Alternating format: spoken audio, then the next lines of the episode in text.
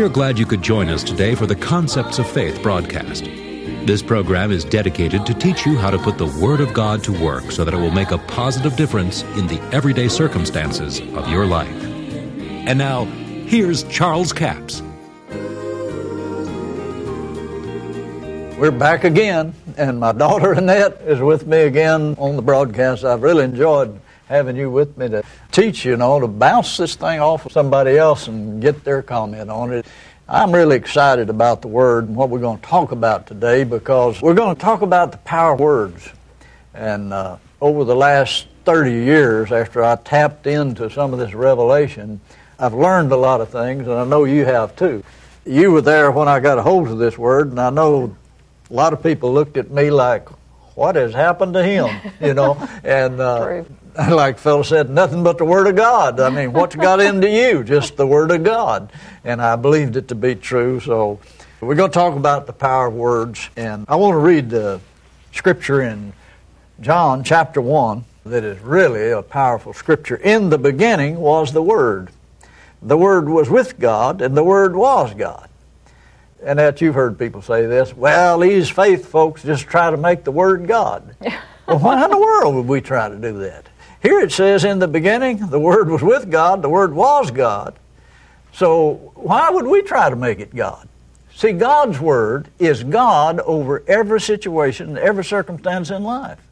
If we would just keep it in our mouth, get it in our heart, and believe it, dare to say and believe. Jesus said if you had faith as a seed, you would say. say you would uh, the problem is some folks don't have faith as a seed. They say, well, I'm trying to have faith. Well, you don't get faith by trying to have. Faith comes by hearing the Word of God. And Paul said in Romans 10, it's in your mouth and in your heart.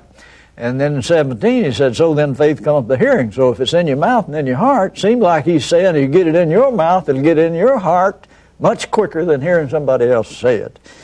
Anyway, let's read this again. In the beginning was the Word, the Word with God, the Word was God. The same was in the beginning with God. All things were made by Him. Him who? Him the Word. And without Him, without the Word, was not anything made that was made. Now that's how important understanding God's Word is. Now you understand we're talking about God's Word now. All things were made by Him, the Word. Without Him, the Word, was not anything made that was made. In Him was life. And the life was the light of men. You know, David tapped into it. He said, The entrance of the Word bringeth light. Because the Word is with God, the Word was God. It's the same as if God were in you when the Word abides in you. But it has to abide in you. And then he goes on, light shineth in darkness, darkness comprehended it not, or could not prevail against it. Then we come over to verse 14, says, The Word was made flesh. I think the Greek says, The Word took upon itself flesh and dwelt among us. We beheld his glory as of the only begotten of the Father, full of grace and truth. Then down to verse 16, And of his fullness have we received grace for grace. For the law was given by Moses, but grace and truth came by Jesus Christ. Grace and truth came by Jesus Christ. Jesus said, I am the way, the truth, and the life. So the importance of words is laid out right here, so vivid till it would be hard to misunderstand that. That's true. It reminds me a few years ago, a woman that I had just met came up to me and she said, you know about the Bible, don't you? I mean, she knew nothing about me. She said, I just have the impression you know something about the Bible. And I said, Yes. She said, Is there anything in the Bible anywhere that talks about the importance of your words and what you say? oh my! and I just had what to. Opening. I had to laugh at that. I thought of all the people in the world that she would ask that question to. She asked me, which of course you've been teaching this for years. And so I just opened my mouth and I gave her several scriptures, and she said, Thank you. She said, I have a friend who has her doctorate in theology, and she told me there's nothing in the Bible about the power of your words or what you say. And she said, I just knew because I hear people saying all the time things like, that just kills me, that tickles me to death, uh, that just provokes me, that burns me up. And she said, when they say that, it upsets me so much that I just say, Don't say that, don't say that. Whatever you do, don't talk like that. And she said, They all look at me and go, Why? and she said, Now I can tell them why they shouldn't be saying those things. Because the Bible is full. The Bible is the Word, and it's full of the importance of our words and God's Word. This is the manufacturer's handbook. And we've been created in His image and in His likeness. You only have to go back and read Genesis 1 to find out how He created. And God said, and God said, and God said, and God said. And ten times in Genesis 1, I believe it says God said. You know, why didn't he just say God said and say all the things God said? He wants you to get a hold of the fact that God released his faith in words that brought creation. Let's put it this way His words were containers that carried his faith out there into the darkness and called light out of darkness and created everything you see. Everything you see was created with words. Everything starts with words. Somebody started with words about this table. Let's build a table. Somebody said, How big? and it, it, started with words. So, the importance of words and how it's used here in Colossians, let me read this scripture. In verse 12, it says, Give thanks unto the Father, which has made us meet or able to be partakers of the inheritance of the saints in light, who hath delivered us from the power of darkness, hath translated us into the kingdom of his dear Son Oh, that's good news right there, isn't it? How do we know he did that? Because of his word. In whom we have redemption through his blood, even the forgiveness of sins, who is the image of the invisible God, the firstborn of every creature, in Jesus, in other words. For by him were all things created things that are in heaven, things that are in earth, visible, invisible, whether they be thrones, dominions, principalities, powers, all things were created by him and for him, and he is before all things, and by him all things consist. In other words, Scripture says in Hebrews, He upholdeth all things by the word of His power. In other words, tells you where His power is, in His word. Well, Hebrews 4:12 of course says the word that God speaks or the word of God is quick. It is powerful. It is sharper than any two-edged sword. That's pretty sharp. That's pretty quick. That's pretty powerful.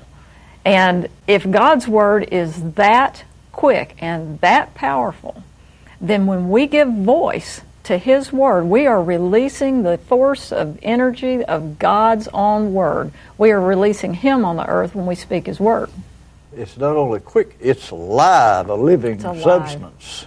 And you know, the thing that I saw in that a few years ago was the fact that the Word of God is quick and powerful, sharp as a two edged sword, discerner of the thoughts and intents of the heart. Mm-hmm. The Word can discern the thoughts and intents of your heart every time you hear it. That's the reason you can listen to this tape of this broadcast ten times in a row and it'll minister something to you different every time because you have different thoughts, different intents, and the Holy Spirit takes that word, same word, and minister to you in a different way. You cannot exhaust the Word of God. Somebody said, Well, I've read that. Read it again. you know, quote it, proclaim it, get it out there, speak it out of your mouth. But it discerns the thoughts and intents of your heart.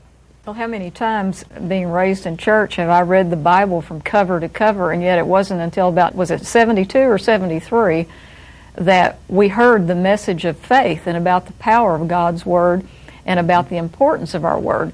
And here we read the Bible all these years and never got it, never understood that principle of the kingdom of God, that your words are powerful. Yes. And you know, Jesus was called the Word of God. In the beginning was the Word. Word was made flesh and dwelt among us. He is still the Word of God. He'll have Word of God on him when he comes back. He was the personification of the Word. The Scripture says the Word took upon itself flesh and dwelt among us. So the Word of God is equal to God when it comes to circumstance and situation. I'm talking about God's Word that He has spoken, promise of God. And this is made very real. Turn there and read from Romans 10 where it starts talking about Christ as an end of the law for righteousness to everyone that believeth. That's Romans 10, verse 4. It says, For Christ is the end of the law for righteousness to everyone that believeth. For Moses describeth the righteousness which is of the law, that the man which doeth those things shall live by them. But the righteousness which is of faith speaketh on this wise Say not in thine heart, Who shall ascend into heaven? That is, to bring Christ down from above. Or who shall descend into the deep? That is, to bring up Christ again from the dead. But what saith it? The word is nigh thee, even in thy mouth and in thy heart. That is the word of faith which we preach. Yeah. Now, he says the righteousness which is of faith wouldn't say that we'll have to get Jesus back in his physical flesh, blood, bone body so he could minister to us, get us healed, or to help with our finances. But he said, what does it say? He says the word is as close to you as getting it in your mouth and speaking it into your heart. Now, that's what he's telling you, the word of promise. It's first in your mouth, then it gets in your heart. Now, that's where it works. Faith works in the heart. If you read a couple verses down, for with the heart man believeth unto righteousness, and with the mouth confession is made to salvation. Uh, word salvation there doesn't mean just be saved. It's an all-inclusive word that means deliverance from temporal evils, preservation, healing, and soundness, total prosperity. In other words, you can believe with your heart and be born again, but if you want to be delivered from temporal evils and healed and all of these things while you're here on earth, better get your mouth in motion. He said, If thou shalt confess with thy mouth Jesus is Lord, believe in thy heart God raised him from the dead, you can be saved. So you confess Jesus is Lord. But if you want deliverance, preservation, and healing, get your mouth in motion, speaking, quoting, and proclaiming what the Word said about you. And that's what these little God created power booklets are for. They're workbooks. You confess the Word until it gets on the inside of you, and it creates an image there. You need to take your own words, your own tongue, your own mouth, and say God's word until it builds the faith on the inside of you, till you reach that point that you believe that what you're saying has come to pass. Yeah, and we're out of time, and we want to make a offer this week that I believe will be a blessing to you. Well, this is one of my favorite series. It's called Words, Faith, and Things. It's offer number 2251 and it's a two CD series for $12 plus $4 shipping and handling. And you can call our toll free number at 1 877 396 9400 or go to www.charlescapps.com. And these two CDs are some excellent teaching talking about how your words can affect the things in your life to either bring what you need or to change any circumstance words, faith, and things. God's Word produces the faith for the things that God has already given you. See, no, I'm not talking about trying to get something God doesn't want you to have. God's Word produces the faith for the things that He's already given us, belong to you. But you have to make a demand on it by faith. You make a demand by faith. Faith demands what belongs to us based on the authority of the Word. You're only limited to what you can believe based on the authority of the Word of God. So take the Word of God, confess the Word until faith comes. Then, after faith is abundantly in the heart, you speak words with authority that absolutely will change circumstances and situations. But the first stages of it is causing faith to come and renewing your mind. It'll be a blessing to you. I tell you what, I've enjoyed this. And we got to go. Until tomorrow, this Charles Capps reminding you that the enemy is defeated, God is exalted, and Jesus is coming soon. To order the product offered today, call 1 877 396 9400 or write Charles Capps, P.O. Box 69, England, Arkansas 72046. A complete list of CDs, books, and DVDs are available online at charlescapps.com. Through the website, you can listen to this radio program again and subscribe to our podcast. This broadcast is sponsored by Charles Capps Ministries and our listeners in this area.